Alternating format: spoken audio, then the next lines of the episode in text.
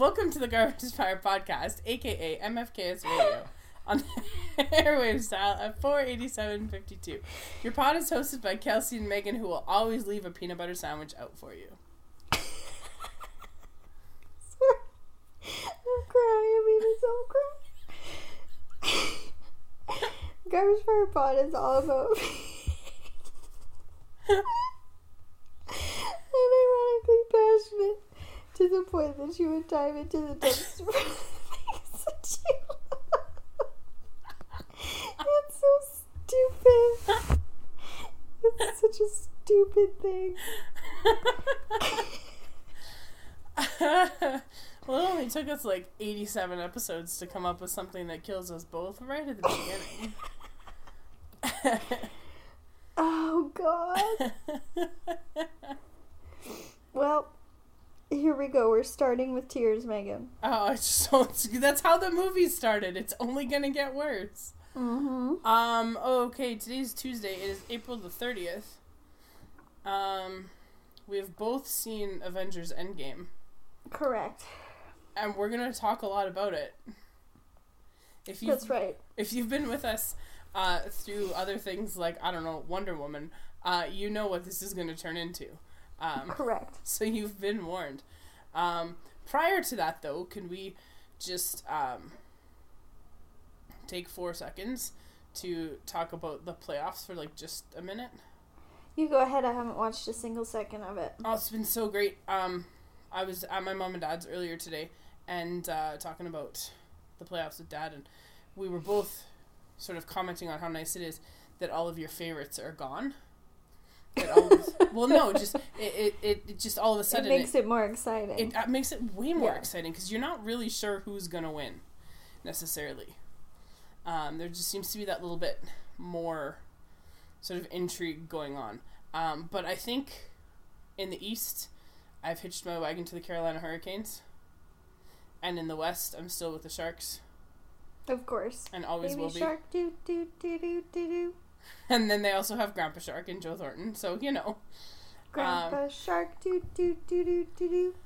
Um, yeah, so it's been lots of fun to watch. I've been actually quite enjoying it. Um, and I saw a comparison online somewhere. Someone was sort of lamenting how in the NBA, uh, coming out of the first round, you have your top four teams in both conferences making it out. Whereas in, in hockey, there seems to be that like little bit of an X factor, a little bit like random whatever that makes it a little bit more exciting. And I don't know how necessarily true that is, but I'm definitely enjoying watching the playoffs. That's good. It's been a lot of fun. What's the? Tell me what the. You know, state of it all is. I have no idea who's leading. I have no idea who's losing. So Columbus uh, is and Boston are playing. Columbus just won, so they're up two one in their series. Uh, I believe the Sharks and whoever the fuck they're playing, the Avalanche, are tied at one. it just took me a second. I was like, the team that beat Calgary. It'll it'll come to me. Um, they are tied at one, and their game goes here in like five minutes. Um, the Hurricanes are up two nothing on whatever team they're playing. It's like I'm drawing an absolute blank right now. Uh, I don't understand. Anyway, the Hurricanes are up two nothing. Um, oh, on the Islanders, right? And um, in the other Western Series, it's Dallas and St. Louis, and I don't know if St. Louis is up two one or if it's tied, but I know St. Louis won yesterday. Oh, cool. Yeah, so it's kind of like I don't know, it's kind of fun to like have different teams. It's not the same, the same like big teams.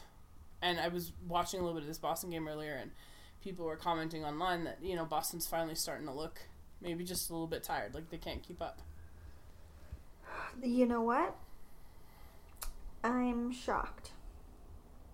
They could always pull some gumption out of somebody's mouth.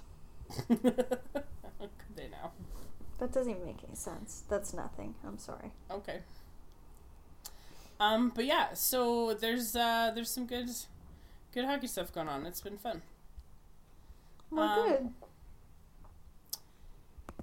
And I think we should talk about this movie. Are you that- ready? I, yes. So we know it's going to take a long time for us to talk about this movie. So uh, Kelsey's going to make her noise to signify the start of our spoiler time, and then we'll make it again at the end. And then in our description, we will put a timestamp, obviously, so that you know when to avoid if you don't want to listen to us uh, talk about how much we cried Right. Or didn't cry. or didn't cry. Megan. What? I cried so much. I cried more than I expected I would. Me too, but we got to make the noise before we talk about it. So Okay. do your thing. Already? Yeah. Ga ga. okay. We're now in the spoiler zone. Um, Welcome to the spoiler zone. So, uh, like, f- initial reaction, what'd you think? Okay, well, first of all, I want to get ahead of this and say, of course, this one's going to be called The One with America's Ass. Oh, absolutely. Okay, like don't don't shout at me, Tyler. I know what's going on. Obviously, that's the one that this is going to be titled. Yes. Um, I I have a mixed review. I I'm not necessarily as kind of full blown on board for everything that happened with it because I'm not too happy about some choices. Um, but in terms of certain character developments, I think it was extremely satisfying and in some ways perfection. So overall positive, but you know, there's some niggling bits in my heart. Yeah, I had some things too where I was kind of like, mm, I don't know how I feel about this. Mm-hmm. Um, but like on the whole, I really enjoyed it. Was it a satisfying conclusion to you? For the most part, yes. Okay. Um, I think uh, like at the very end when they were sort of when all of the original Avengers, well, like the ones who were left, um, which like we'll talk about that because it caught me off guard and like in a way that I did not expect to react at all. Um, Get to your point first. I like I like how they pass the torch, so to speak. Yeah, see that's the that's the kind of the criticism I have. Is I wish there would have been more screen time given to those cuz it was just like once we see the you know the new characters, the Peter Parkers, the Black Panthers, the you know Captain Mhm. Marvels, it was just like they were such such bit players that it kind of lacked the emphasis that I wish it would have had. Right, but I think I yes, and I think that like the the problem with this sort of ambitious project for this movie because like it's huge, right? How do you solve a problem like Avengers? I mean, ultimately, yeah. I think the problem is that they had all these characters that they spent, you know, this ten year or eleven year run and you know twenty two movies building, and then all of a sudden. There's you're down to the last like two and a half hours. How the fuck do you fit them all in? mm-hmm. right? And so so I liked the nod right at the very end after Tony's funeral when you sort of get that that passing of the torch in those different ways. Mm-hmm. Because I think that was important to show that like no we're done with this. Mm-hmm. So like like Captain America's done Mm-hmm. and Sam has the shield now. Mm-hmm. And that's okay. Yeah, that was actually one of the the moments that really got me was how moved Sam was. And when he said thank you, like Mhm. god, god he's such a good actor. There was some capital A acting in this movie. It was there really wild. was more so than you would expect in like a superhero sort of joint. Um, I think the one that I'm most intrigued by is Thor Uh-huh. Because Yeah. I'm curious now to know if he's gonna just like pal around with Rocket and Groot and antagonize Peter Quill. Um, because I imagine now that like the next Guardians movie is going to be them looking for Gamora. Yeah, but also like she's dead. Well, sort of. I th- think she, you know what I mean. Like, I think that he's got this opportunity, right? And so I think I would imagine, I don't know for sure, but I would imagine that the next one is going to be that. So now I'm curious if Thor is going to be maybe not with them all the time, but like mm-hmm. still on the periphery in that. Yeah, I hope not, honestly, because I I wasn't pleased with what happened in Thor in this one. Like, of course, of course, being overweight, growing your hair out, playing video games all day. Such a mood. I'm on board. I'm living that life, Thor. I get it. Being depressed. I've never felt more seen in a movie. Representation matters. But there was just something so so pathetic about him that I felt was not true to his character, where he would never show that side to the world.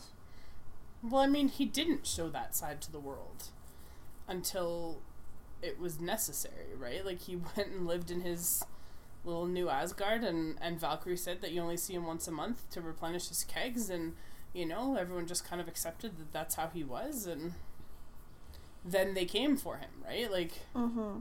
I felt like it, it, actually that was very reminiscent to me of the scene in the very first Avengers when Nat goes looking for Bruce. Yeah, and he's right. isolated and ashamed and hiding. And yeah, and I, I feel like this is kind of the same, except that like, you know, Thor had a couple buddies with him, which like horrifically underused. How do you not use more of Korg? Like he's he might be the best character in the entire MCU. Yeah, like piss off Ghost is probably the best line that's ever been lined by anyone. It was pretty good.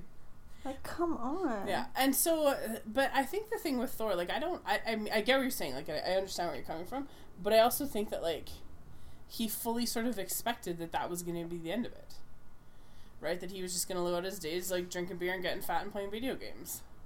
But I don't think so because that's not what that's not what he was raised to understand. His duty is never really over.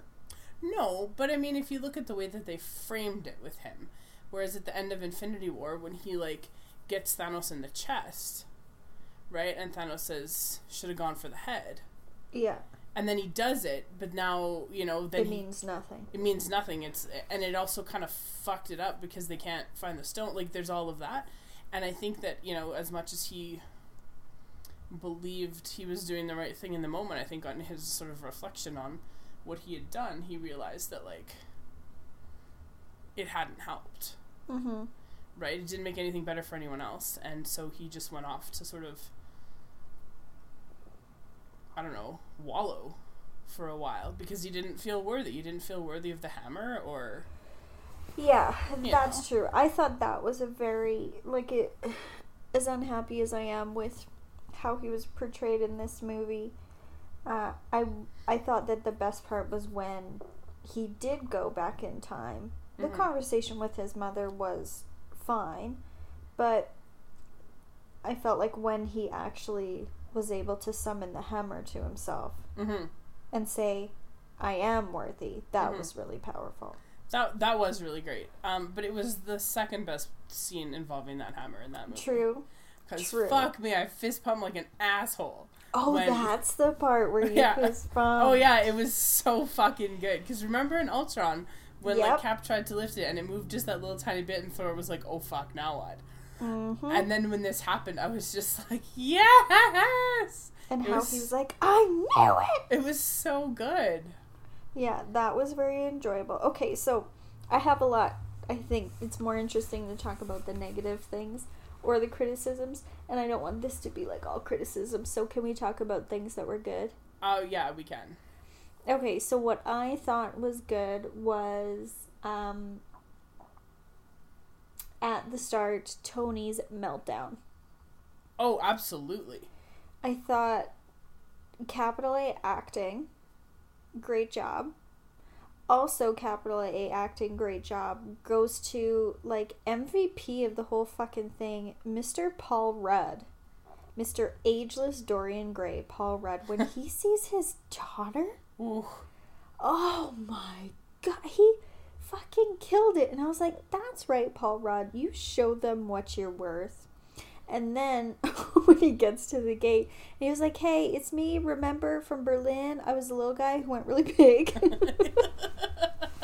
I know he's just like he's almost in so many ways he's just so guileless, right? Like he's just yeah. which is kind of refreshing. Even though like he's a criminal, there's something so pure about him. Yeah. Like he's he's not he's chaotic good, I think. I think yeah, it was certainly not lawful. Um No, not lawful whatsoever. yeah, no, I think chaotic good is probably right. And he I think he just crushed it throughout the movie. Well, and I'm surprised too at how like I didn't expect him to play such a significant role at the beginning. Mm-hmm. But it was good. Like I like that addition to that whole that whole team that was still there. Yeah, what I was a little bit uh, no, I won't talk about things No, I was disappointed by No, because that's this fine. is this it. is happy. Just say it. It's fine. it was just like when oh no oh no oh no the hell Hello? our call failed hell Um, happened? Okay, that's fun. So I just lost Kelsey. See what happens. Hold, please. Hopefully she's still recording.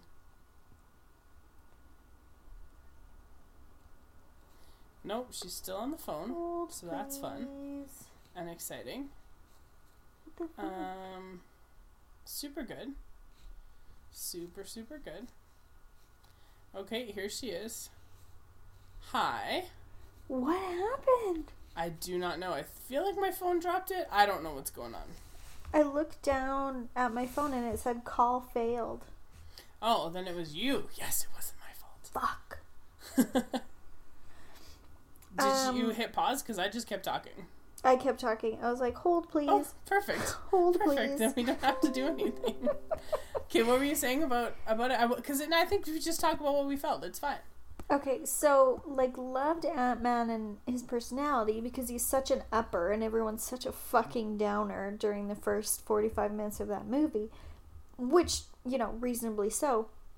But then, goddamn, Widow sacrifices herself, which I have a lot to say about that, and then it's just fucking white dudes, and I was like, oh, really? Sure. all I'm just staring at is white dudes, and they're all arguing about who's gonna be the one to save the day, and I was just like, oh, drove me crazy. Yeah, but like I mean, if you would take a look at the at the whole cast, if we like take out like Wong from um Doctor Strange and like most of the cast of Black Panther, it's just a bunch of fucking white people. So like eh that I mean, yes, I get it, but at the same time, I don't know if that's the thing I'm I'm to get head up about because the entire universe is just True, fucking white people apparently. true, but if you can put in a scene where, you know, all the women fighters of Marvel come together to help Captain Marvel get the glove over to Ant Man, then you can fucking kill Clint instead of Widow. Just to keep one woman on screen for the entire film, please and thank you. Yeah, and I think I feel like that is your bias because you don't like Clint. Because I think that if they had killed Clint, I don't think that she would have been able to live with herself. But you know what, Megan? You know what? As soon as Clint was like, you know what, I'm gonna do it, I was like, oh my god, I'm feeling something. I'm feeling something for you, Clint. Yes, you have been a bad person. Redeem yourself. Like, you know that what you've done has not been productive for anyone or for yourself, and you're ashamed of it. And this is a way that you can have a sense of, of righteousness again. Good for you. I would have cried. But yeah, then except then that but they she had to fucking fight over the honor of it and Of course. And of course she was going to be the one to do it because he's got the dumb fucking mystery family that no one knew about. Um, but of course, right? which she's not aged gonna up a lot Yeah, but she's she's not going to let him sacrifice himself for her and leave with the with the potential to like never see his family again when she Mhm. knows that if this works that he can. yeah but it's just it's disappointing but it was it was shocking to me that that's the decision that they made that like because I was convinced that Cap was gonna die, Well, he kind of does. but he doesn't. Like he gets his dance with Peggy at the end, and like that's the best Oh fucking my thing god, I've we can't seen. even talk about that yet. We can't even talk about that yet. We So- have to wait. We so ha- he- so much else to so talk he about. but he doesn't die, right? No. He he gets he gets to live that whole life that he missed out on by being frozen in the ice and then being a superhero for however long. Mm-hmm. And so, so the fact that they chose her mm-hmm. I thought was really interesting, and and because and it was it was funny too because when they went to Vormir, I was like, oh, there's no fucking way that they're gonna get the stone without somebody dying. Also, how did they not know that? How did like they they had to like think about it and they were like, "Oh wait. That's right." I was like, "You guys are so unprepared for this. You're supposed to be the ones capable of doing this. And how do you have no fucking clue?" But they were unprepared for a lot of things, right? And and but I I think I think what what was done there was send by sending the two of them and they're off flying in that fucking whatever and you know they make makes the comment about Budapest again, which I still want to know what happened in Budapest and like I, I will die on that hill. But it was Well, a nice yes, little it was a nice little callback. callback to that and like Mhm. their relationship in Ultron. You know after Clint felt like he had failed and Mm-hmm. like her being that support and so like i liked that it was the two of them at the end when she died Me and too. that it wasn't everybody else around because that connection that the two of them had is the one that goes back the longest obviously I have a counterpoint. I have and- a counterpoint. what is your counterpoint Listen to the words from Endgame co-writer Stephen McFeely, the worst name of all time, and Christopher Markus, the second worst name of all time. Her journey in our minds had come to an end if she could get the Avengers back. She comes from such an abusive, terrible, mind controlled background, so when she gets to Vormir and she has a chance to get the family back, that's the thing she would trade for. The toughest thing for us was we were always worried that people weren't going to have time to be sad enough. The stakes are still out there and they haven't solved the problem, but we lost a big character, a female character. How do we honor it? We have this male lens, and it's a lot of guys being sad that a woman died. Tony gets a funeral, Natasha doesn't. That's partly because Tony's this massive public figure, he doesn't have a public funeral. Eh, That's me editorializing. And she's been a cipher the whole time. It wasn't necessarily honest to the character to give her a funeral. I'm very upset by that. yeah see i haven't read any of those things because i don't want things like that to like make me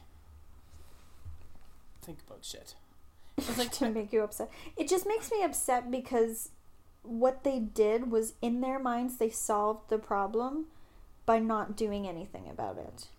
Well, I know, but I mean, we could go off. We could go off for a fucking hour about how they solve lots of problems at the expense of like the women in the series.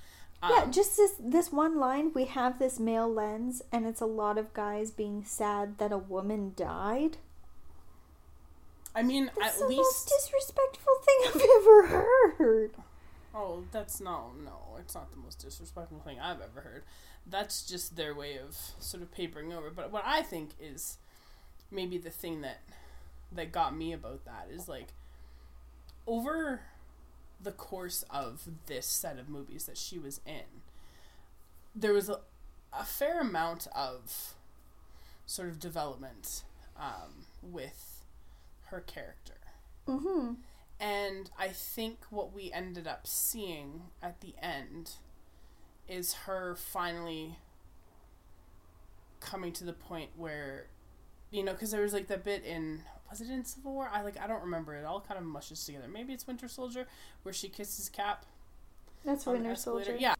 So like there's like those little moments and she's kind of funny and and whatever and but she's not good in a crowd, right? She's not good in a group. She's really good with people one on one Mm-hmm. because that's the kind of tra- like that's her background and whatever. But I think finally what we saw with her um, when she when she falls, right? I think we finally saw her come to the the realization that like there's something in this that's sort of bigger than herself and she was the one trying to keep this team together and maybe she realized in this moment that like that was the way to do it right because for that whole five year period afterwards she's the one who's still in contact with whoever's out there and and you know Mhm. she's keeping tabs on where where clint is and where he's going next even though she can't really get in touch with him and all this kind of stuff Uh, sure, and I'm not arguing her motivation. but i I'm think arguing their choice to gloss over it was disrespectful. Yeah, but I mean, I think where it took place in the film too. Like, I don't, I would, I would maybe not have said anything about it had I been one of the writers, and just like just not said a word about it, because it probably made it worse. Because like where it took place in the film, where like they don't really have the time in that narrative that they're telling to get to that point, Mm-hmm. right? Whereas with Tony, they do, because it's at the end of it all, right? And her death sort of necessitate it was was was there, and then there, but there's it's necessary that they carry on with what this plan is, Yeah. right? Whereas Tony is is at the end of the plan, and I think that makes the difference in how that situation is dealt with. But yeah, it's like it's shitty that you know she does this thing, and arguably, you know, makes this like you know she she makes this sacrifice, and then no one really says much about it. Um, yeah, and like it, to kind of add to that, which is a f- terrible phrase. It makes me feel like I'm in university again. Um, but why not at the end have some sort of tribute to her then? hmm right? Like Tony gets a lot of time, obviously, and I'm not arguing that, but everyone else gets a little end to their story in some way or another. In little bits and pieces, you see either, you know, a conversation between people or people going somewhere or people just grouped together to let you know that yes, they're back. But there's very little mention of her other than Hulk saying, I tried to bring her back. No, and then and then Clint talks is talking to Wanda. Yeah, end. but that's that's more about them than it is no, but Widow. it is, but it but I mean that's his sort of um I don't know. It's at least something, right? Like, you know, because it was very noticeable that she wasn't part of that at the end, right? Like you've got all those different groupings and like Clint with his family and and whatever. But at least there was a mention made because they could have just like truly papered over it completely.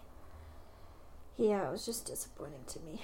But I don't know how we got on this when I said, let's talk about the things we really liked.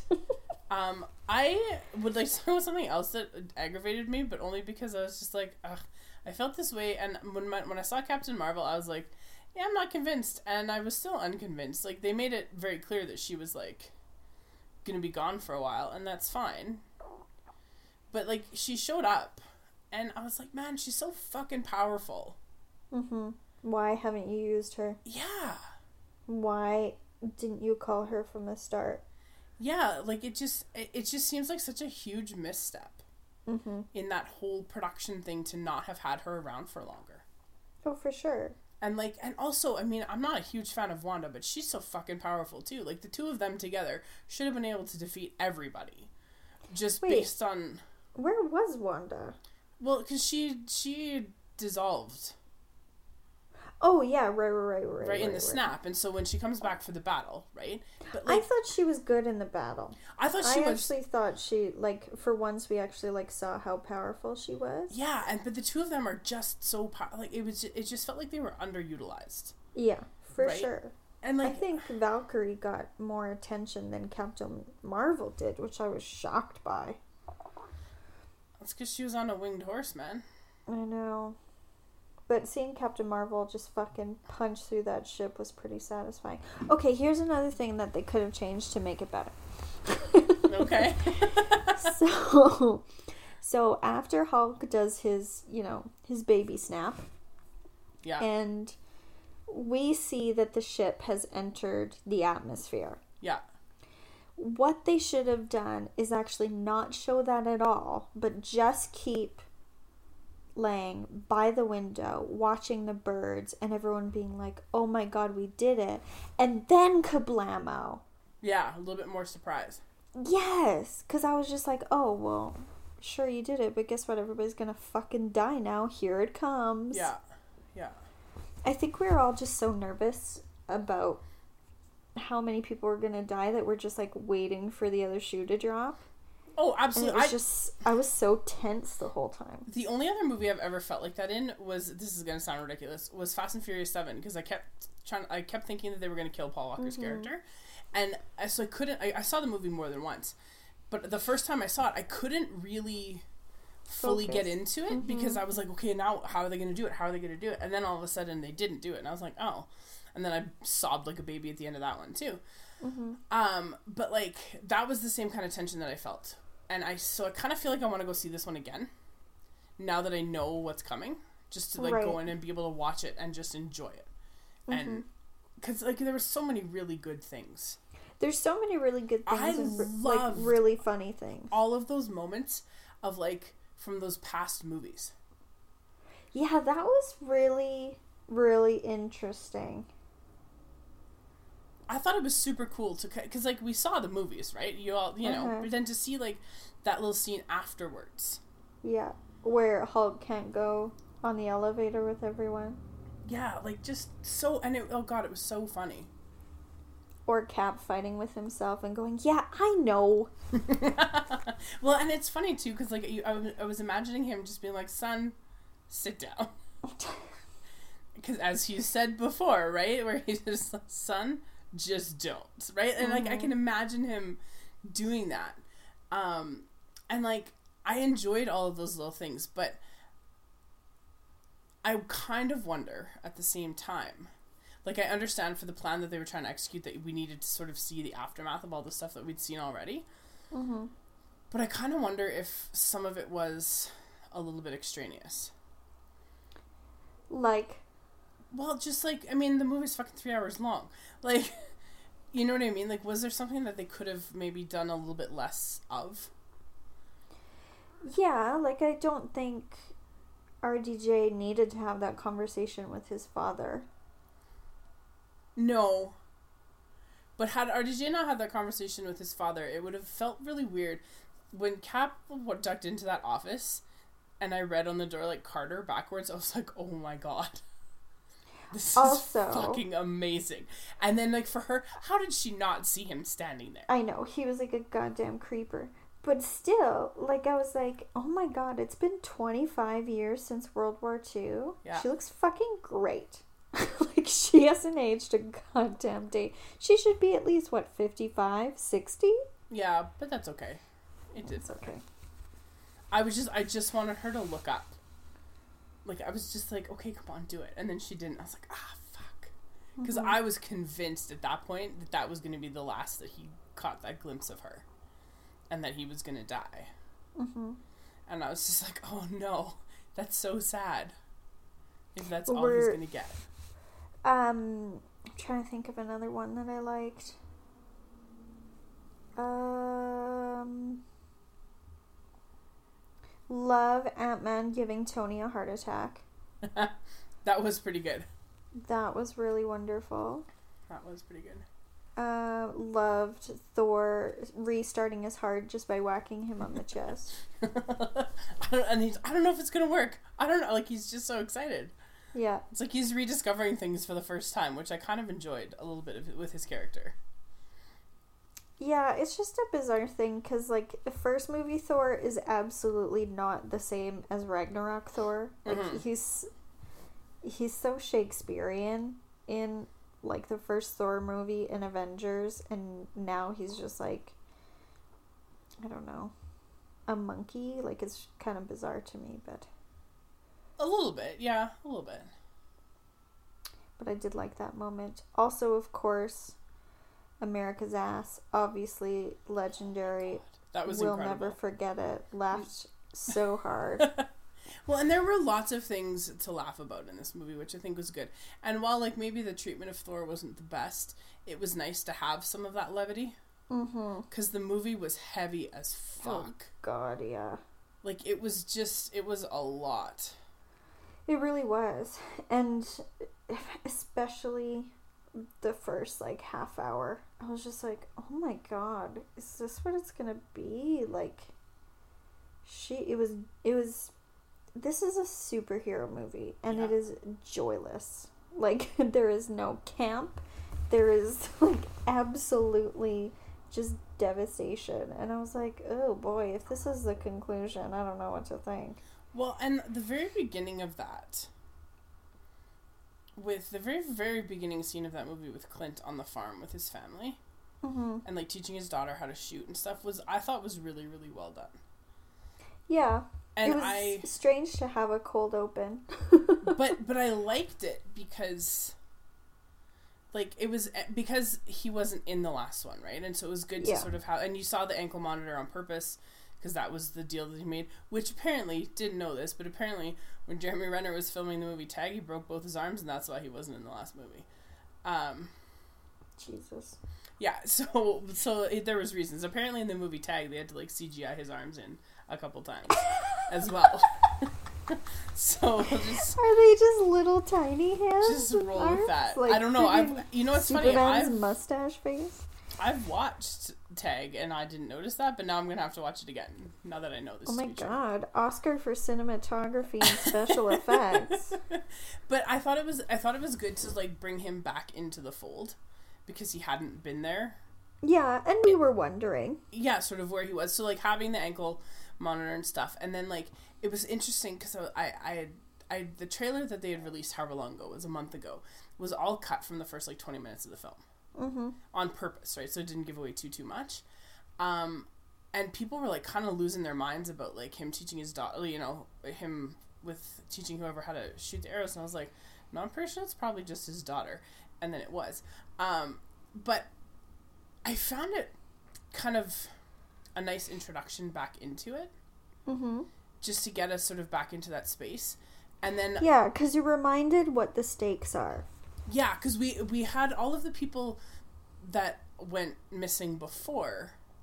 We saw that in the last movie Mm-hmm. at the end, like at the culmination of all of this, and so to have it right at the beginning, kind of right in your face again, you're like, oh shit, Yeah. you know. And he probably had no idea what was going on Oh God, no. on the But that's- farm, you That's know. the and crazy thing is that we did. And that's what makes it so uncomfortable and so shocking for it to start out like that. Yeah. Because we're all just like, oh no, he doesn't know, and it's gonna happen. It's gonna happen, Yeah. and we're all like, when is it gonna happen? Oh I oh didn't God, oh expect it God. to be his whole family. No, me I thought maybe like one of them might make it. Yeah, this is what I don't understand about the fifty percent thing. Can we talk about Thanos for a minute? Sure. Okay, so Thanos, Thanos, Thanos.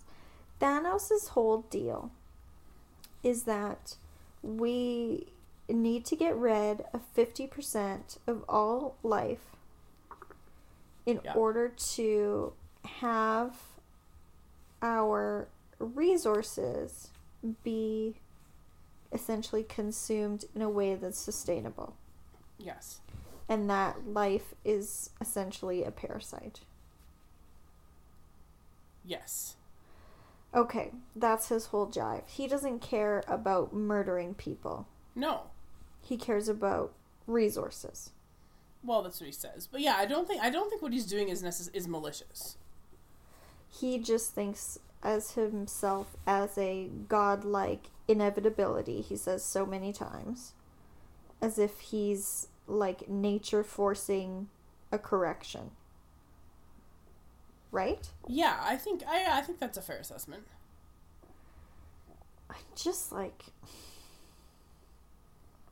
I don't understand it because he's not he's not in it for he's only in it for the power of that and then as we learn he destroys the stones while doing it Mm-hmm. and then just wants to live on a planet all by himself which like of course same get it got you feel it inside and outside but i'm just not like sold on that whole premise of a, of, of a motivation. Yeah, like it's just it, it seems like such an odd thing. And I think the thing that I think is odd about it is that he knew what he had to do in order to like be able to snap his fingers and um and and get rid of all of these people, right? Mm-hmm. But what I found really interesting is that the stones apparently don't they do discriminate Yeah. because then later when Tony does the thing, which that was fucking badass. That whole thing unreal. Yeah. I am Iron Man. Well, just like I am inevitable, right? And then Mhm. and then like just the thunk of the empty snap. I was just like, yes. Um, but the stones do discriminate Yeah. because now that Iron Man has them, then Thanos vanishes, Mm-hmm. and so Well, like I think the user of them chooses.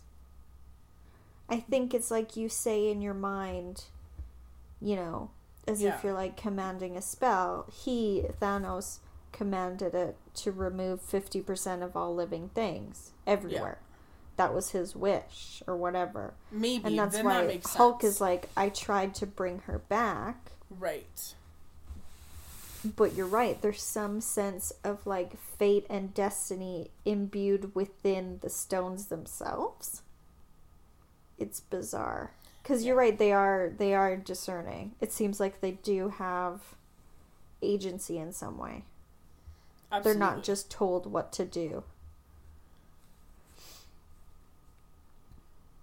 Um, no, I and and so like I thought that was interesting, but like Thanos, yeah, his whole motivation seemed interesting. But what I thought was like, I mean, so this brings me to like the the interstellar problem of that I have with Yes. Yes. Yes. Yes. Oh my god, I've been waiting 41 minutes and 56 seconds for us to talk about time travel cuz I have so many fucking questions, Megan. I hate time. Okay, so so much. so here's the thing. I'm not overly concerned with the time travel, the time traveling bits, because we watched uh, a series of movies where like a dude was injected with super serum and became, you know, so No, whatever. it's not like I'm like this is bullshit. I just have like legitimate questions. But like the whole question of the time travel, when I think it's sort of best like dealt with right at the very end when uh, Hulk sends Steve back with the stones. Okay, exactly. This is what I want to talk about. Oh my god, you're getting right to it. Okay, what are you gonna say? So, I'm I tingling think- with anticipation.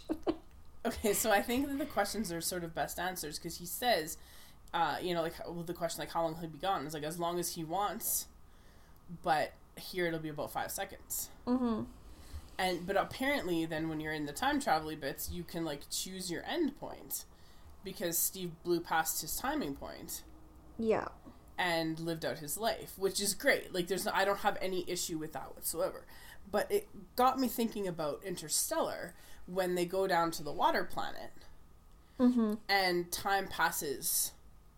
Like they're down there for however long, an hour, and it's 23 fucking years Mm-hmm. or whatever it ends up being. Like it's absolutely ridiculous.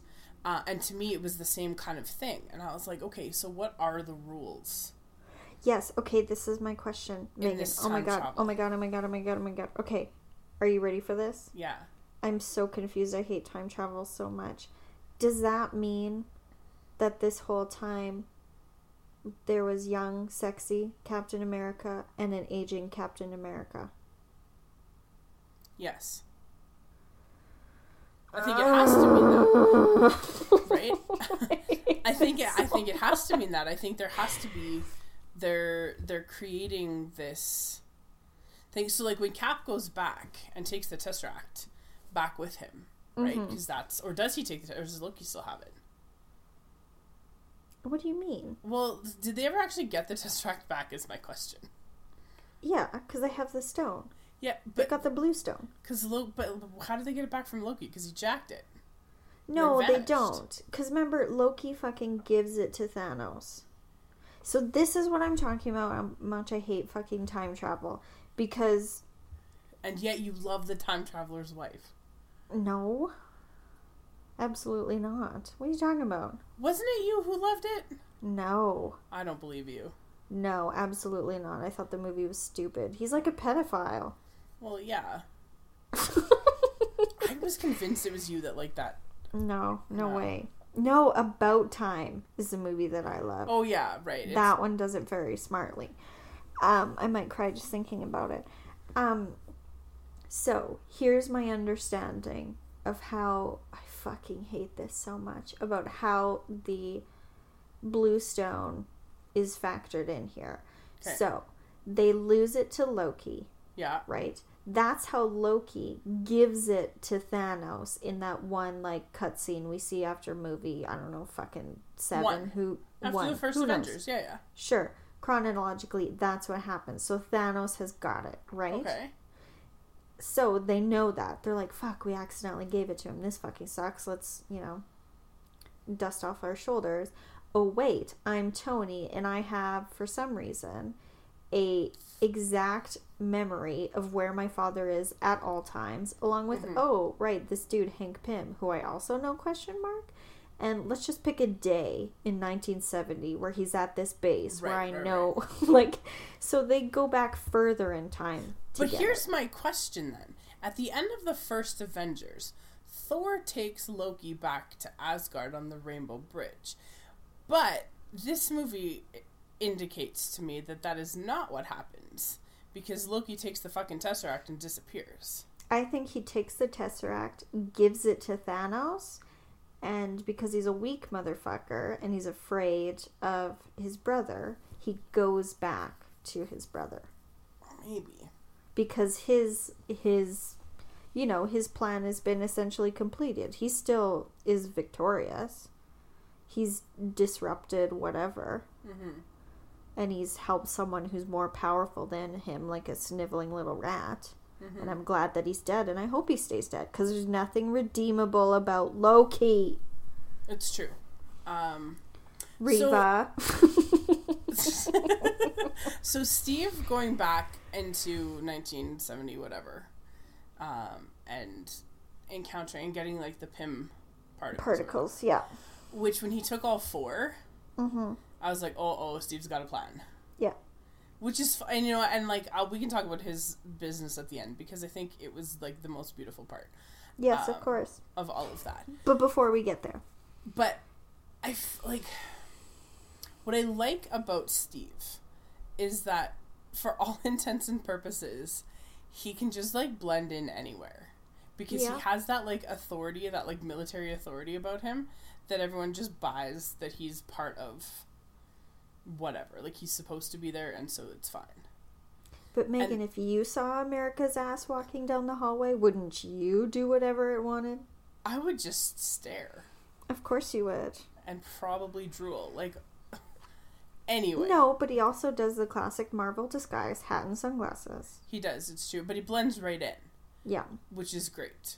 Um, and I think that's one of the things about Cap that I like the best is that he's like, you know, he's this sort of like spectacular physical specimen, but he's also like in so many ways just an everyman, Mm-hmm.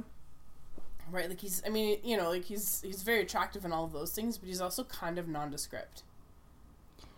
There's an interesting thing about Cap where he has this, you know, unwavable tenacity, right? Like he he's he's such a moral stalwart that like he he he's just like Captain Marvel where he has to get up every time. Yes, And that's what I think made this scene so powerful where it looks like he's the only one still conscious when they're fighting Thanos Yes. again. Of course. Of course they're fighting Thanos again. Even though he's already dead. I hate time travel. And then you see like the relief and like almost comes to tears over how thankful he is that he doesn't have to be alone yes, and he doesn't have to fight alone. And I think that's really what motivated him at the end to sure put the stones back where they were. Or is that what he does? yeah. Yes. To take the stones back to where they belong. Yeah, yeah. But also to do something for himself. Because just like Tony, he's earned it now. Yes. Yes, and and I think I think him getting that well, like so even if you want to talk about Tony, like at the end there, when he you know, tricks Thanos and has the gauntlet for himself Mm-hmm. and then snaps and then, you know, ultimately sacrifices himself. Mm-hmm. That was like to me like unexpectedly emotional. Yeah, I didn't think that I cared about it that much, about And him th- that much, but Well, it was just so poignant. Was Peter. Yeah. But then also Pepper just being like telling him to rest. Oh my, Megan. Ooh. Oh my, my. I went to see this with my brother-in-law, and he was like, "Wow, like." He's an. I don't think he's a guy who would be like, "Oh, I don't cry." You know, he's not one of those dudes. Um, we even talked before, and he was like, "Oh, I'm sure I'm gonna cry like 80 times in this movie." Like, I was like, "I brought nine Kleenexes in my pocket, Kevin. Like, just give me, give me a holler, and they're yours." Um, and at the end, he was like, "The moment that really got me was when Pepper said, like, you can rest now," and I burst into tears. And we were outside the movie theater at that point. And I was just like, Jesus Christ, Kevin, you can't say it this soon. I need some processing time. Oh, I know. Don't even remind me. It was just a there was a lot of symmetry in this movie, and I think that was one of the more beautiful moments. Yeah, it, well, and I- think you kind of remember that like this was after Iron Man three, which wasn't like the best of the movies, but in Iron Man three when he had his like was dealing with the PTSD from what had happened. Mm-hmm. Um, I think you started to see a little bit of the more human side of Tony Stark Mm-hmm. and what that looks like and then his his breakdown there at the beginning i think was was very um revealing in a lot of ways Mm-hmm. and and i think that you finally kind of get a sense of like what the toll is on someone like him Oh, for sure. And the fact that like he he feels so much personal guilt over failing. And obviously they all do and they all have some sort of action that they need to take in order to alleviate that and for mm-hmm. Cap it's just like a 180 which is like we all just need to move on. Mhm. You know. The end is nigh, not really, but um and for Tony, I didn't expect him to be the one to be like, we lost. That's Mhm. it. End of sentence. Like, that was quite a shock to me. well i think if you're i think if you're tony stark and you know you've gone through all of these situations and you've defeated all of these these big bads and whatever you know using all these resources that you have available to you and then you come up against this this this entity that you can't defeat Mm-hmm. then like what do you do and, and it's not just you right like you've got a super soldier and you've got the fucking hulk and you've got um the god of thunder Mm-hmm. and you still couldn't defeat him then what Yeah. you know um and i think that that's part of the i think that's part of why of sort of that resignation on his part is just like well now what do we do How was it that a god could not kill Thanos? Because, It's a great question. Um, I feel like Thor, just generally in all of the movies, I feel like his like actual God of Thunderness was not ever fully realized till sparkles. because I think that if you were to put Thor and Captain Marvel and Wanda together, the three Mm-hmm. They of them should be able to defeat absolutely anything. Yeah. Also, Wanda can just like make you lose your mind. Why isn't she doing that to anyone? Mm-hmm. There's yeah, that's what I just don't understand. There's like a lot of a lot of things that are sidestepped in terms of people's power. And I get that like you need to have stakes in order for uh, this to feel like there's conflict at all. I understand that. Like you need conflict in order for a story to be interesting. Um but to have them just fail and fail again Mm-hmm. Here's Well- the thing I have about like fate and destiny Okay. and how I think like the stones play a part in that is that from the start we figured out we figured that like Doctor Strange had seen the one outcome and so he let the stone be taken in order to make that outcome come true. Yes. And the whatever wise one essentially agrees with that that he's supposed to be the best of them and so if this is the choice that he's made then Yes. it must be the path forward. That was a nice little thing to see actually. Yeah. Um what was her name or their name? I know they tried to be gender neutral. I can't remember. I can't remember. It's killing me right now. I'll look it up. Okay.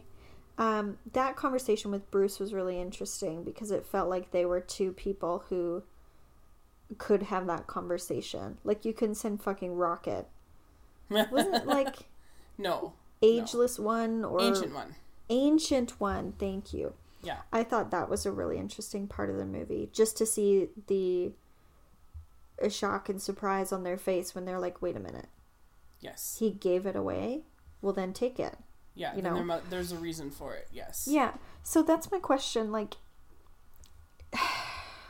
there's all these, there's all these possibilities of futures. 14 million or 16 million or whatever the fuck the number was. Yeah. And Strange says, if I tell you, Yeah. it won't come true. Yes. And then he shows, you know, Tony, the weird number one. Yeah. you know, heads up to my big man upstairs, finger up. And then that gives Tony the motivation to defeat him. Yes. But I, I think it's one of those things where, like, Doctor Strange. I don't love Doctor Strange and like the whole thing, but what I I find interesting about the character and like him knowing sort of what the outcome is going to be, like he's he's sort of in in certain ways like guiding things along, right? Um, Sure, but so is like God, I fucking hate time travel so much. But but no, the- Steve the, knows this. yeah, but the, no, but the question no, but the question of like what's actually gonna happen. Mm-hmm. it's one of those things like once you know it changes how you respond right and so doctor strange is going to keep doing his thing because he's got and that's part of why they spent so much time in his movie focusing on that ability to like Just do the same thing over and over and over again.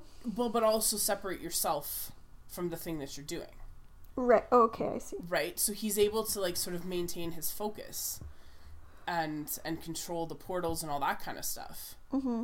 and also know what's going to happen. But he can't tell anybody because as soon as you say this is what needs to happen, something's going to go wrong, Right. Right? And so he's he but I also feel like he's got the ability if he needed to to like fix it. So this okay, so this comes to this is the point I'm trying to get at.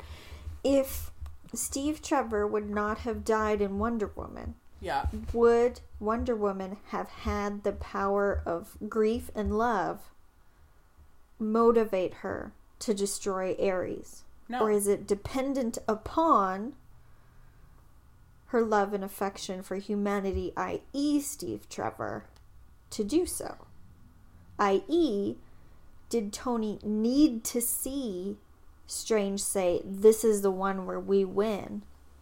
For Tony to have the strength and the gumption to take all of the stones and use them himself. I think so.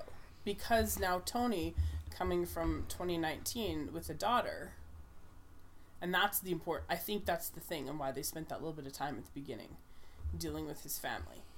I think Tony coming from 2019 with a child recognizes that he has this opportunity now to at least make this world better for his kid. Mm-hmm. And so he, you know, this is the one that they win. But Strange doesn't tell him for sure that he's going to die.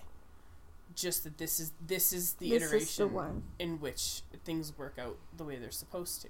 Mhm. And so he decides to, to take the gamble, basically. Honestly, I thought Cap was going to be the one. Well, it would it would have fit with what we know about him Mm-hmm. to be that one. God, superheroes are just the f- most insufferable. Like, everyone wants to sacrifice themselves for the benefit of others. Which is why, like, I do kind of like um, what happened with Nat. Because she'd made that, that sort of conscious choice. hmm And like, I mean, when it all comes down to it, yeah, sure, her and Bruce had that like whatever ill-advised relationship and whatnot. But when it comes right down to it, the person that she loved most in the world was, Was Clint, Clint. yeah. And I think I think what that told us is that the person that he loves most in the world is her, Yeah. in whatever way that is. hmm Well, at that point, for sure. Like, he's been grieving for five years. Yeah, and and And, and, she's so, the only tether to humanity that he has. and so he has you know he has she has this opportunity to sacrifice herself so that he has a chance to get back to his family just like tony i think realizes this is the one where we win so i have to take this opportunity Mm-hmm. maybe to get back to see his his kid Mm-hmm. without knowing for sure if it's going to work out Right. It's a leap of faith. and i think him having lost peter parker before allowed him to make that choice Mm-hmm. Because i don't think if he had done if that had happened i don't know if tony would have made that choice Fair. These are the what ifs that keep us up at night. Okay, mm-hmm. here's another question that I have. Okay. What happened in the Soul Stone in those five years? Because Peter's just like, oh, we were in the Soul Stone. We waited so long. And then Doctor Strange said it's time to go. well kind of like, yeah what? yeah like, I swear, 90% of that was his lines. But it was just like, what? What, what does that mean? Are you on a know. fucking snow globe? Like, how much time passed for you? Like, well, is the soul stone also the quantum realm? Like, I don't understand. i kind of thinking it, i don't know if it's the quantum realm but that's kind of how i'm envisioning it okay. right that like it is something kind of like that Like, out of time itself. yes where you know like like well like, purgatory. yeah and like so so like for scott when he's in the quantum realm he has no idea it's been five years mm-hmm. when he comes out of it and i kind of wonder if in the soul stone it's sort of the same thing Hmm. because if they're all just like chilling there together Oh my god. In f- can you imagine like living with Doctor Strange for 5 years and him being insufferable like just wait. Just nope. We're going to get out. Just wait. Like yeah but at least he knows right like that's the thing um, and the, the thing i thought was interesting too that i had forgotten about completely and i don't remember know why because i've like literally just watched black panther and also infinity war was the suit his like electrified suit mhm. and it, and then the first time I was like, I was like, oh right, his suit. Like as he gets beat up, it like builds up more charge. I was like, I forgot about that. Um, but like the bit with like with Thor, when Thor had both his hammer and his axe. Stormbreaker, yeah. Oh man, it was so good. It was. But it then, was really funny. but then when Cap had the hammer, I was just like, oh my heart, this is amazing. that was one of the best moments of all time, hands down. That Like- was like up there with like Wonder Woman, like leaping up in that fucking bell tower and Yes.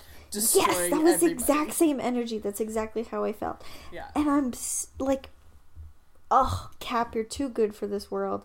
Oh, Because how could you not have had like some sort of like a smirk or anything or a witty remark and just be like, you know,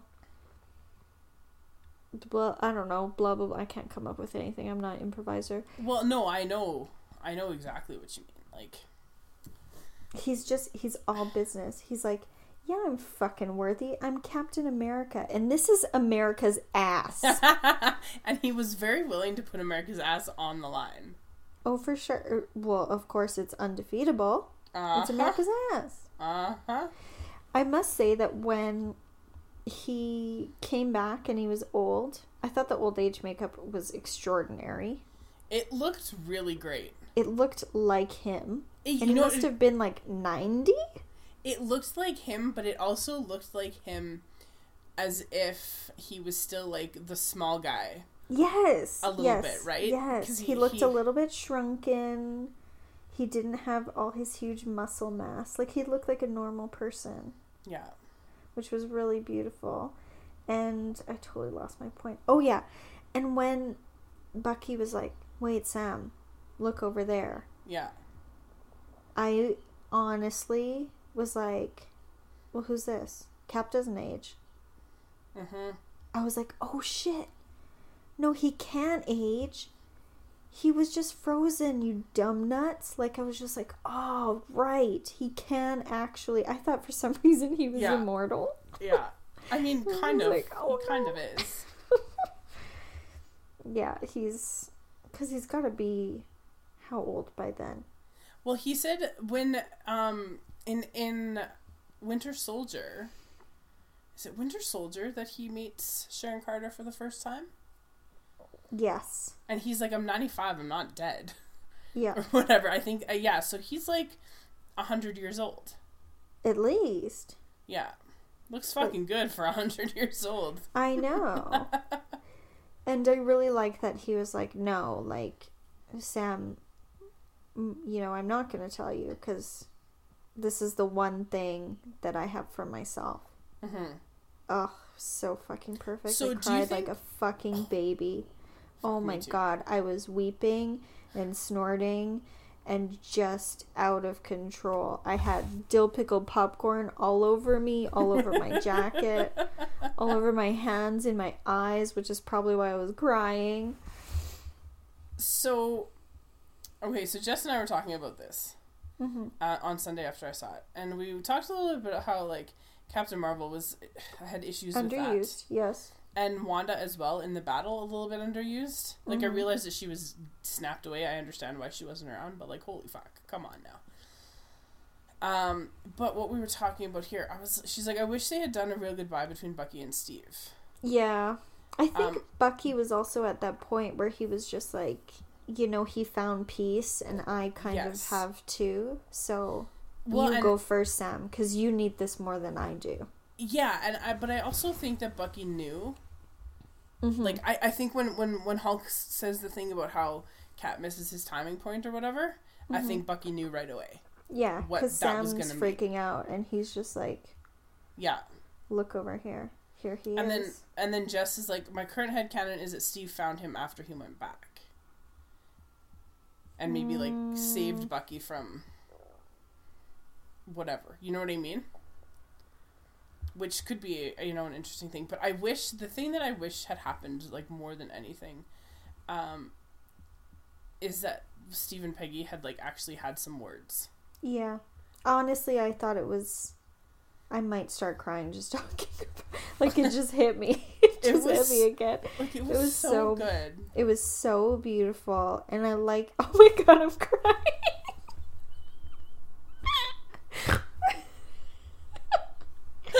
oh, so stupid.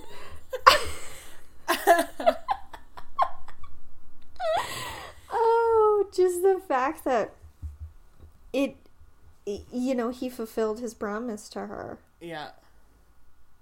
I know. But like it would have been hell. nice. It would have been nice if like you know, so there I'm assuming that's like her house. That there that when that camera pans into that window, like I'm assuming that's her house. Mm-hmm. And it would have just been really nice if there had been like I don't know. Like uh, like he knocks at the door or he like walks up the step or whatever and she just sees him cuz I would have loved to see her face. See what I my thought of it, if I could fucking stop weeping right now, is that like we that's already passed for him obviously, and this is just this is just a normal afternoon for them. Yeah. You know, this is just their sweet. Oh my god, No, I don't think so though. this is because just their sweet life together. no, because they're I think I think the look on her face, like she's like got tears in her eyes and stuff. I think that's like right when he gets there. no, I don't think so. Yeah, I don't know. I don't think. I think that we what we see is like their first, their first like afternoon together. That I don't think that this is just like a normal thing. I think that's like when he's first first back there. And I really wish we could have just seen like the look on her A face. bit more of that, yeah. that would have just been like because like i mean she believes obviously at the end of cap that like he's dead of the first one that he's dead Mm-hmm. right and i mean she has no reason not to believe that And oh yeah, so, the ship goes down. yeah, and so for her, like, just to be able, like, if she, just to see him.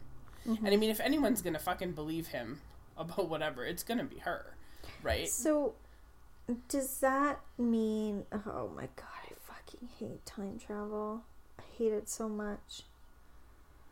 Does that mean when she's working at that base in 1970 and he's watching her, she's also simultaneously married to him?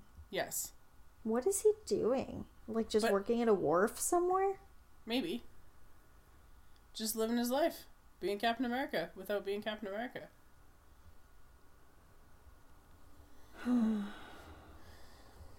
But like, I like that that story ended, and I'll be very honest with you.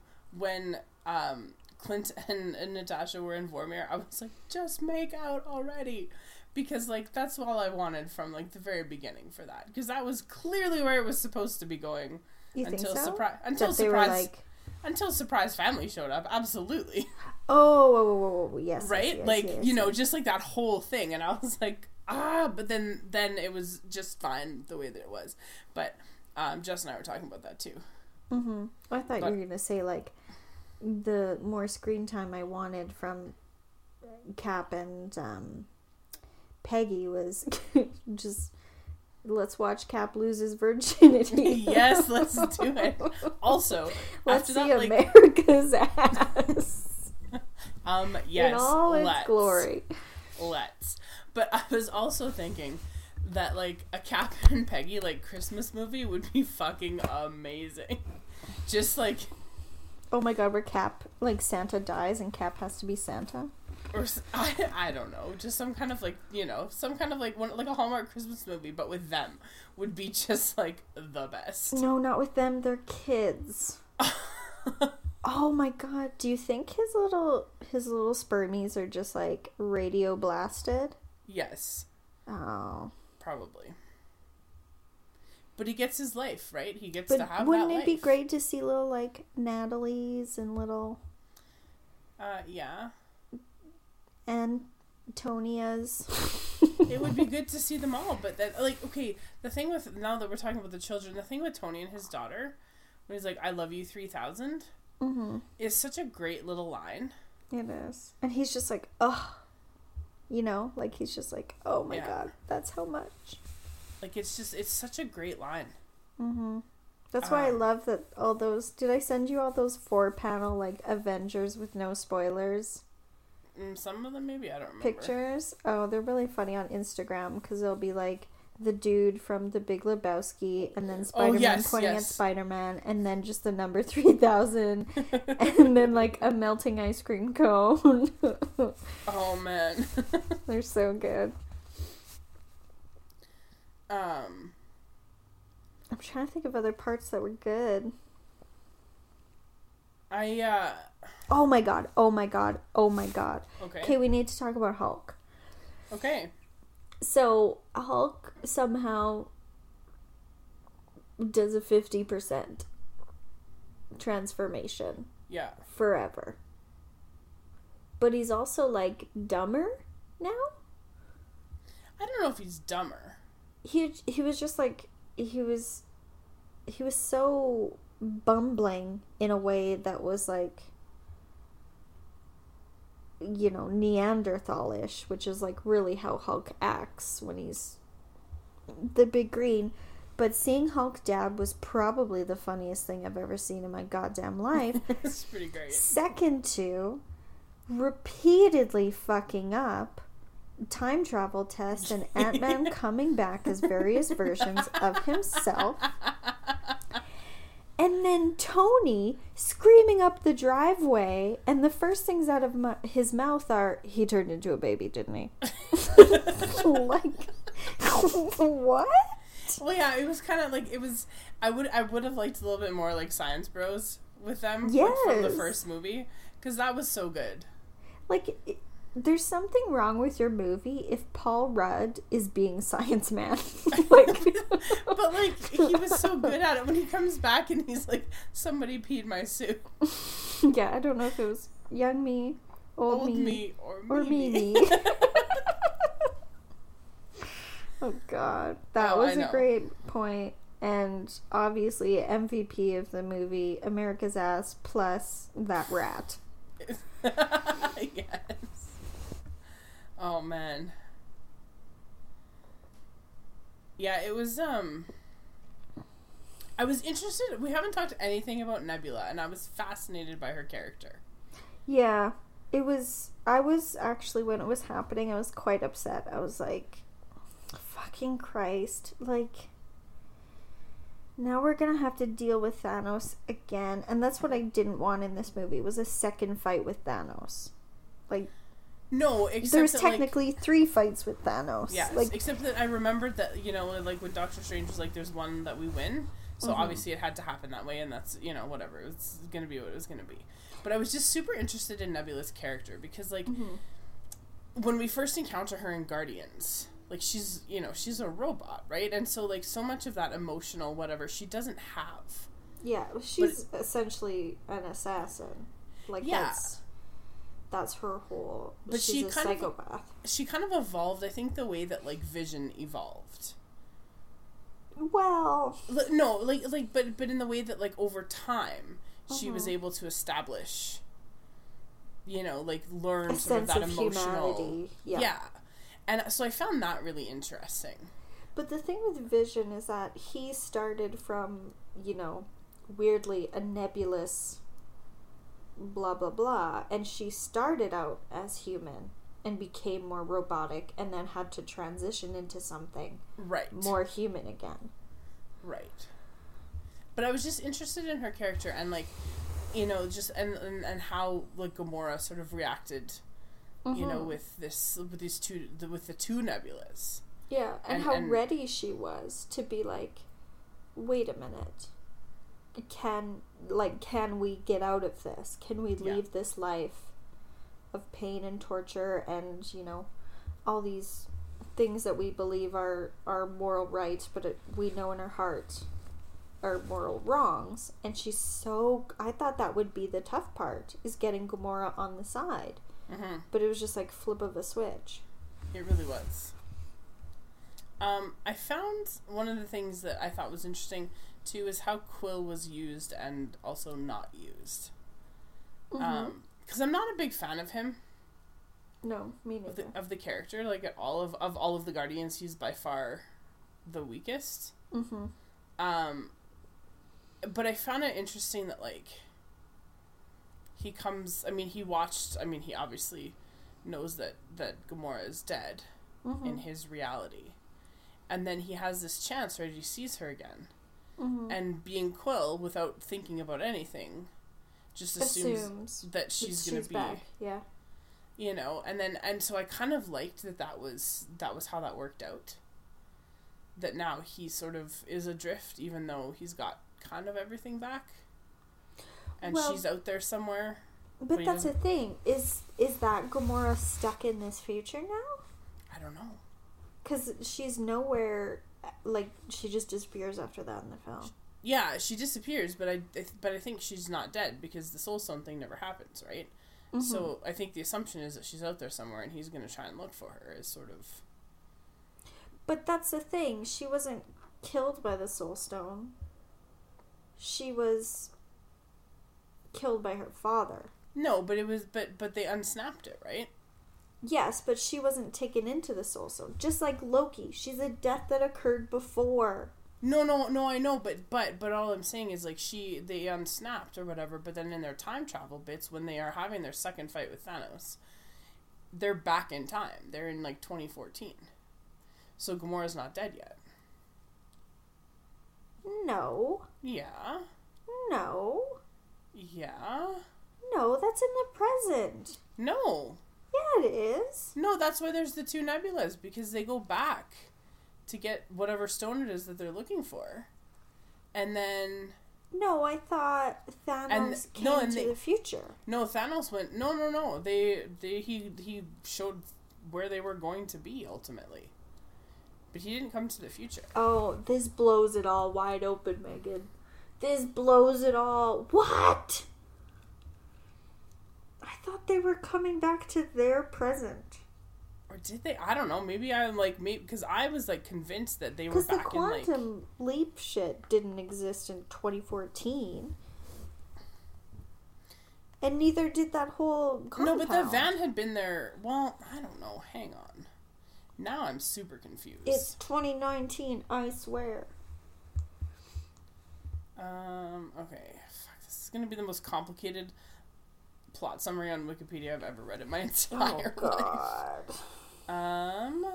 We need one of your Inception visual Yes. explainers.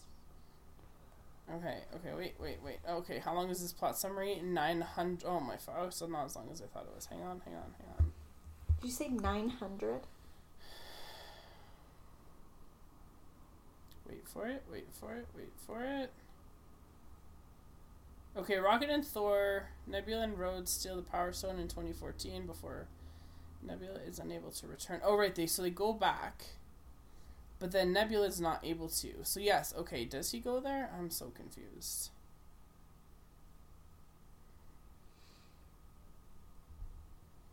Um, 2014 Nebula uses the time machine to transport Thanos to the present. Okay, okay. Yes, see, I knew it! But it's 2014. Um, it's 2014 Nebula. Nebula and she- 2014 Gamora and 2014 Thanos. Yes. Yes. And so Gamora's not dead.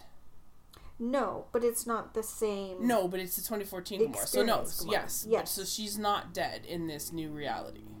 No, but there's there's an interesting question to Yes. her character. I knew I was fucking right, Megan. Yes.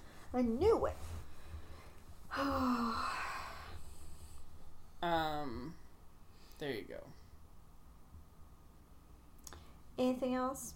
feel I thought like it was I'm- good. I thought it was good that Thor called Valkyrie the king of New Asgard and not the queen. Mhm. I, I thought that was Oh. a good thing.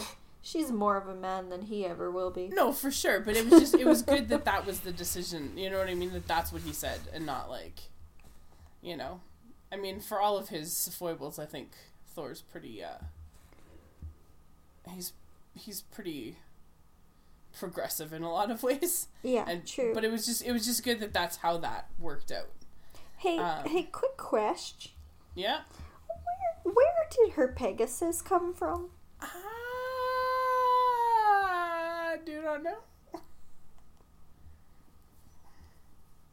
That's. I feel like. You know, if Doctor like if- Strange has got a fucking Pegasus hidden in that goddamn museum of a home he has. I feel like if that's the question, Yeah, I know. I think It's we're a- okay. Yeah, everyone's magic. I shouldn't. These Pretty are the things I shouldn't quibble about. I Pretty much, yeah. Um, so do you want to make your sound so we can end our time? So that's all I have to say. Um, uh, just trying to think. Uh, time heist. Yes. Um. America's ass. Got it. Mood bod Thor got it. Scarjo got it. Clint got it. Endings got it. Uh, yeah, I think that's kind of everything I wanted to talk about. I think we're good. Okay, ready? Um, but I want to do a couple questions here, endgame related, Okay, because I think this is, and then we'll un, we'll unspoil. we'll do the noise after. Okay. Okay, so the one question from Dave, which is really funny, is do you remember in Endgame when the guy had the other guy's thing? That was great, and I enjoyed your answer of this is a really weird way to talk about Hulk's peen. Um, yeah, I that inspiration came from Mike Fail, who had an Instagram story about that, and I was like, you know what, that's a fair point. So I stole his joke. Um, and then the question here: What does Loki getting the thing mean for later movies? Nothing, because it's the thing. We already talked about that. Where did Mjolnir go at the end? So where's the hammer? It's a good question. Is Valkyrie gonna have it now that she's gonna be the king of Asgard? Hmm, that is a good question. I guess we'll have to find out. I guess Uh, we'll have to find out. I feel like, you know, Cap's kinky. He's he's really gonna explore his dominating side, and I think he took it back in time with him. It's possible. He did, didn't he? No, he fucking did take it back in time with him. Yeah, it's on the platform, so I'm One s- hundred what- percent. Megan, what I'm saying is he uses it for sex stuff. Of course, I know what you're saying. Of course, he does. I think Peggy would be 100% into it, let's be honest here. Well, what is her name? Jesus Christ. According to the sign on her office door, it's Margaret. Um, Uh, well, everyone's got a code name. And the last question here is: uh, Is Thick Thor going to still going to be as thick in the next movie he's in? So I don't know if I need Thor in a bunch of stuff, but I feel like they've set it up that like he could be around a little bit without it being like weird. Because he's back out in space, right? And so like I just I kind of feel like if he shows up again in like you know a couple cameos or whatever, I'm like yeah, that's cool. I get it. It'd be fine. I'm. I was I wasn't wild about his appearance and portrayal. Honestly, I thought that like when he got back and like talked to his mom, he'd just fucking spend like ten minutes on a treadmill and throw up a lot and do like six crunches, and then he'd be like, "What? I'm cool. Yeah. I'm a god." Yeah. you know what enough. I mean? Yeah. Um, but yeah, Okay, are you ready we Sounds- done so. To unspoiler this shit? Yeah. Okay. Ka, ka. I tried to do really long in case someone uses the, you know, 30 second skip. Yeah. Okay. Um. So we do have a bunch of questions that I, I had texted to me. Okay, we're at 126, so let's let's hurry this up. So um, I have a sports question. No. It's a fine question. I think you might even be okay with this one. Okay. Who would your ideal hockey panel consist of? Like knowing Oh. that the panels that we have are all garbage, who would you want to see on like a four-person hockey panel? I do like David Amber. Um, Cassie for sure. Um, you want to pitch in here? Well, so I think that what I would like is more like NBA style panel.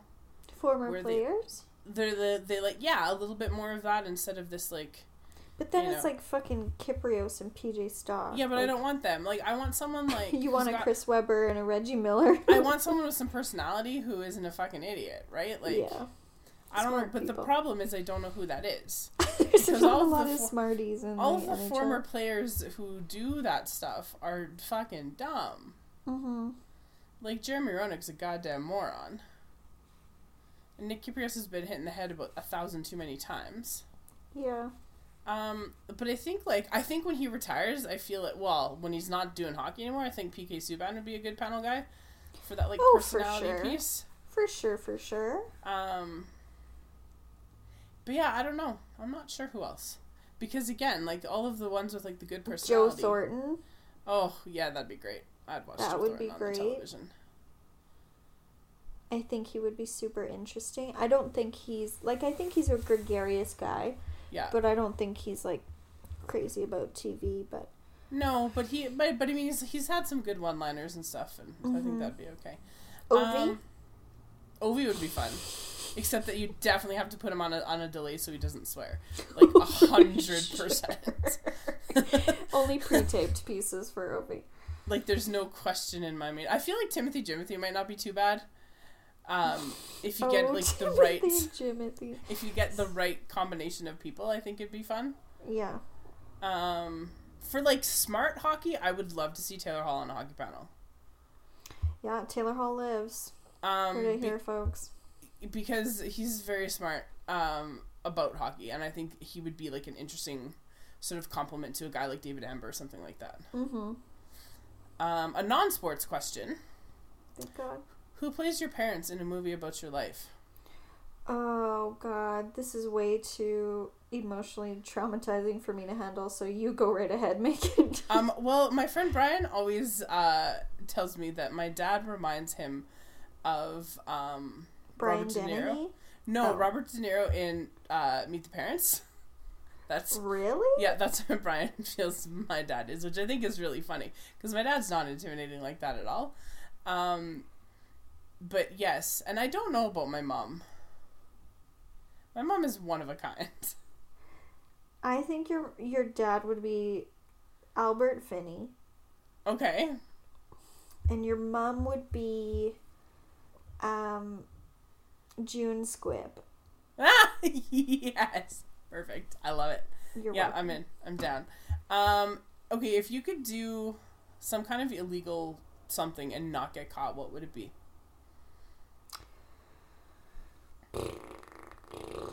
Hmm.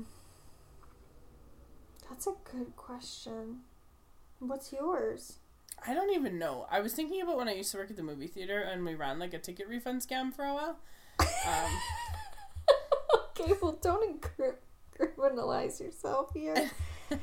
Incriminalize? Oh my god, incriminate. and It's you know could have gotten Let's go to in and could have gotten in like a bunch of trouble if we'd have got caught.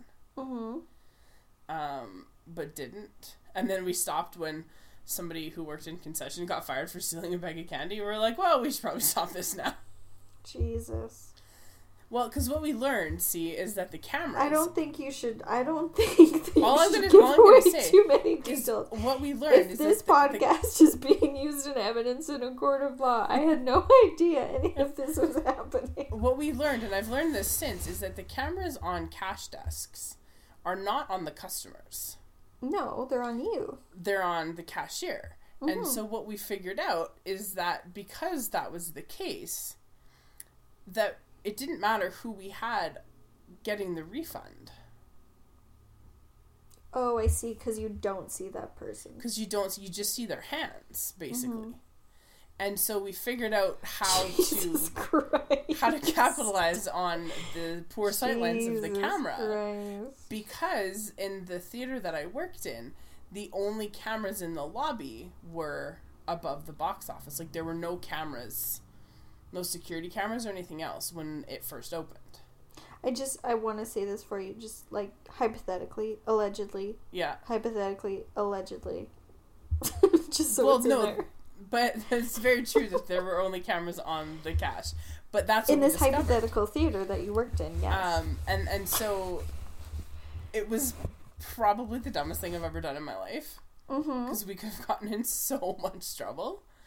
Um, but it worked out for the best. And when we stop recording, I'll tell you how much money we came away with. Oh my God, Megan! I tried to give you an out. I tried Uh, to give you an out. I think um, like I would enjoy the thrill of a petty theft, yeah, Just probably. like- Like, pocketing, you know, pocketing that pair of earrings and just like shoplifting something. yeah, just like something, Yeah. Just something that you know, it's a, it's a meaningless crime. Um, okay, Jess has some questions. Mm-hmm. Um, Just freaking killing it this week. so one of her questions was, how many times should I see Endgame in theaters?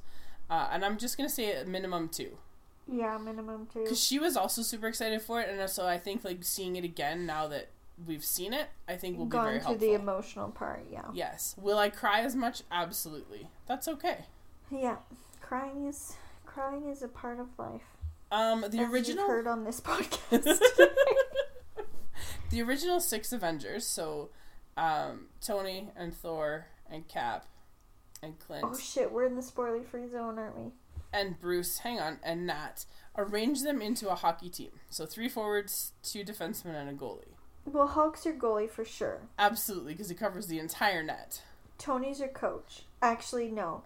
Yes, Tony's your coach because the coach actually doesn't really do anything. No, I think no. I think Tony's gonna just be your winger who cherry picks up at the You blue think line. so? Yeah. Okay, so who? Okay, who's your defenseman then? Um, I think you have like probably Cap and Thor are going to be your defensemen, Okay. and then you have uh, okay. Yeah. Yeah. Yeah. Yeah. right, and then you have- Clint and Natasha. yeah, and then and, and so you've got Tony as a winger who cherry picks, and then you've Mhm. got uh, Natasha's your playmaker for sure. Uh-huh. Um, so she's your center, and then you've got Clint on the other wing. Yeah, I like that. Easy peasy. Um, here's an FMK. It's all Steve Rogers. Oh no. So, Endgame, Steve Rogers, Infinity War, Steve Rogers, Winter Soldier, Steve Rogers. I think we know that you fuck Infinity War, Steve Rogers, and you oh, kill Winter Soldier, Okay, yes, Megan. Steve Rogers, and then you marry Yes! Endgame Steve Rogers because he's willing to give up his superhero life for you. Yes, yes, you the- did it. Congratulations. But you a hundred percent, it's the beard, which is why oh, for sure. you The- fuck Infinity War. Steve in the theater I was in, there was a a young man in the first few rows who clearly, I think he was autistic. And when, because he just like his reactions and the way he wasn't controlling his body, and he was just very vocal, and I was like, okay, like I've taught enough kids to know, like, yeah, this, this something is something's going on here Mhm. and um, I, because of that, like I was very understanding of his more vocal experience. But the teenagers beside me were very upset by this. But I digress. Um, and when he was shaving in the mirror, Mhm. this kid went no. I'm with that kid a hundred percent. Oh man, it was a good Um, moment. What else? And then Jess's last question has nothing to do with Avengers. Uh, Mhm. what is your favorite kind of lip chap? Uh, Nivea, the blue one, forever and ever and ever. I am a big fan. The fan. dark Right, blue one, not the light blue one. I'm a big fan right now of um, this like maple one that I got from Nova Scotia Fisherman. Of course you are. It's made with like seaweed and stuff, so it's like all natural ingredients, but then it's got maple in it. They also have one that's got like that's like salted caramel, Mm-hmm. and they also have one that's really minty. Mm. But they're all made with like stuff that doesn't bother my skin, which is really nice. Oh, nice. So it's a bonus. Excellent. Um, and Mike sent me some questions. Are you ready? Oh my god.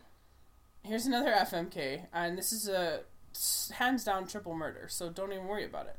Um, the Ugh, FMK, spoilers. it's, well, it's all tweets from uh, shitty Edmonton sports writers. So which one would you marry? None of them, because the shitty sports writers are Jim Matheson, Terry Jones, and David Staples. That is the quickest triple murder. Right. Of all So, time. and the, the tweets, in case you want to know, is when Maddie made that comment about all of the about the bodybuilders who could clean and jerk him in Columbus. uh, the Terry Jones is like porn search tweet, and David Staples urinal sink tweet about Commonwealth Stadium, and you just triple murder all of them. Um. He asked if I ever played Mortal Kombat, and my answer is no. I don't know enough about it. No, me neither. his question was like, if you did play, what was your favorite fatality? But I don't have an answer. Um, The only thing close to Mortal Kombat I ever played was Streets of Rage on Sega Genesis. And there was this one hilarious thing that happened when if you're the two characters and you went into like these head holds, it looked like they were kissing. oh, nice. and they were hugging and kissing each other. So me and my sister were like ten and fourteen, and we'd play and we'd be like, "Oh no, I love you so much. Oh, mm, I can't fight you. Look at how handsome you are. Let's stop. Love, not war." It was the best times of my life. That's funny. Um, I played Street Fighter more than I played Mortal Kombat. So, Hmm. um, what healthy and hated food do you love? And Mike, he likes Brussels sprouts and beets. And Brussels shout out- sprouts for sure. Shout out to Bag Milk on that one mm-hmm. for the beets. For the beets. Uh, Brussels sprouts, love. Chickpeas, love. I like Um, um, I like chickpeas. I like black beans a lot. Oh, black beans forever for sure. I don't know if Um, those things are like hated though. No, I, I, I, I hate a lot of foods that other people love, Yeah. True. like avocado. oh, I'm not a fan of avocado either. Megan, it's like we were born under the same moon. I think we might have been. Yeah. Um, but yeah, I, I don't know health. I, I do. I mean, I know like it's sort of lots of people don't like broccoli. Um, I think they're insane. I don't understand that either. My sister doesn't. She said it smells, and I'm like, it smells like what? It smells like a vegetable. What are you Um, on about? I roasted some broccoli on Sunday, and I've had broccoli three days in a row, Beautiful. Love it. which for me is like a big a deal. big deal. at this point in my life. Um, but no, I had I and I like buy like the pre-cut stuff because I'm way too lazy to do it myself. hmm But I also know that if I buy the pre-cut bag of stuff, I will actually eat it. Like that's sort of how that works for me. Oh yeah, for Um, sure. Then the and so- job's done for you. yeah, so I roasted the whole like two pound bag and uh, just been like picking at it for the last three days. It's been good. And I know lots of people really don't like broccoli, and I don't understand them. Me neither. Um, what is your? This is a really interesting question. What is your favorite piece of pop culture by the worst person? So the example that he gives here is The Pianist, of course, directed by Roman Polanski. Yeah, mine would be Midnight in Paris. Woody Allen. Mine, I think, is Midnight in the Garden of Good and Evil with Kevin Spacey. What's wrong? Oh, Kevin Spacey. I thought you said Kevin Bacon. I was like, Yeah. oh no, what's wrong with Kevin Bacon? Well, probably something. Like, let's be honest here. No, him and Kyra Sedgwick have a love to last all lifetimes. Um, but yeah, I would. I think Midnight, either that or The Usual Suspects, one of the two. Mm-hmm. But I think it's it is an interesting question, and like, can you separate the art from the artist? No, It's hard. it's hard. Um, and last question: If Jamie Benn Jesus. was a character in Mortal Kombat, and finish her flashed on the screen, what would he do? Jesus fucking Christ. Well, that's all we have for this week. um, he, it was funny. He sent me the other three questions first, and then this is the last one. I was like, yes, perfect. Um, this is all we have for this week. Thanks for listening to us ramble about the Avengers for ever and ever and ever. Um, Go see it. Yeah, it, and you know what? It, it is good. I read a thing today where someone was like, "Ah, the worst part about this movie is that it didn't do anything for the non-fans." I'm like, "Yeah, it fucking shouldn't have." Oh my god, I saw that too, and I was like, go fuck yourself. Who's a non fan that's going to see this movie? Like it's like it's a Come combination on. of 22 movies. Like I I'll, I'll freely admit that I only saw like a Harry Potter movie because it was like 32 degrees outside and it and Riva was like, "Hey, you want to go see a movie?" And I was like, "Sure." She's like, "I want to go see Harry Potter." And I was like, "Okay." Because it was But you air conditioned. go to number seven. I might have I might have just done that. because you were hoping for something that you would understand. No, I did, however, see uh, Deathly Hallows Part 2 before I saw Deathly Hallows Part 1. because I went with Riva because she didn't have anyone else to go with. And I was like, okay, tell me, like, give me a quick rundown. And then she told me, and I was like, okay, cool. And then there were people in front of us who had no idea what was going on, so I felt a little better about myself. Oh my Um. But yeah, I read that, and I was just like, okay, dude. But yes, go see Endgame if you're at all a fan of this stuff. Bring tissues. Bring some tissues. I did. I cried a lot. I cried. At, And make like, sure you bring some extra for crying.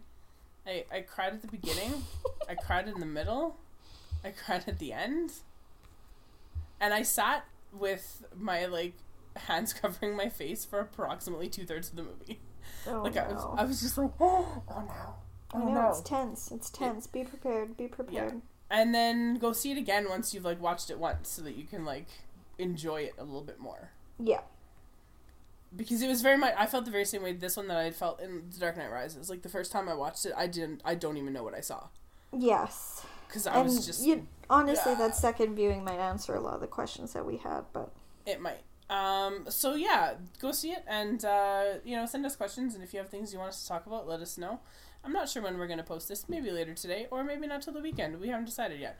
Um, but if you're listening to it, this doesn't matter to you. yeah, it's true. But uh, anyway, thanks for thanks for putting up with our nonsense uh, for a Mhm. while.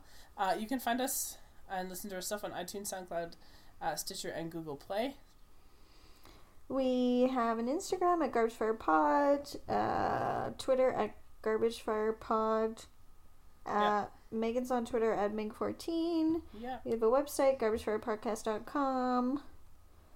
You can email us, garbagefirepodcast at gmail.com. We do have a Teespring store. Maybe we'll put some new things in there. I don't know what's going on. Mm-hmm. Um, I did notice that on Kelsey's Instagram story the other day, she was wearing her Garbage Fire Pod t shirt. Oh, yeah, I was. And I was like, hey, I've seen that shirt before. Isn't that fun? Um, but yeah, that's uh, that's all we got. So as always, thank you so much for listening. And we'll see you in the dumpster. Meep, meep, meep, meep, meep. Oh, I have to stop my recording. Oh my god, stop.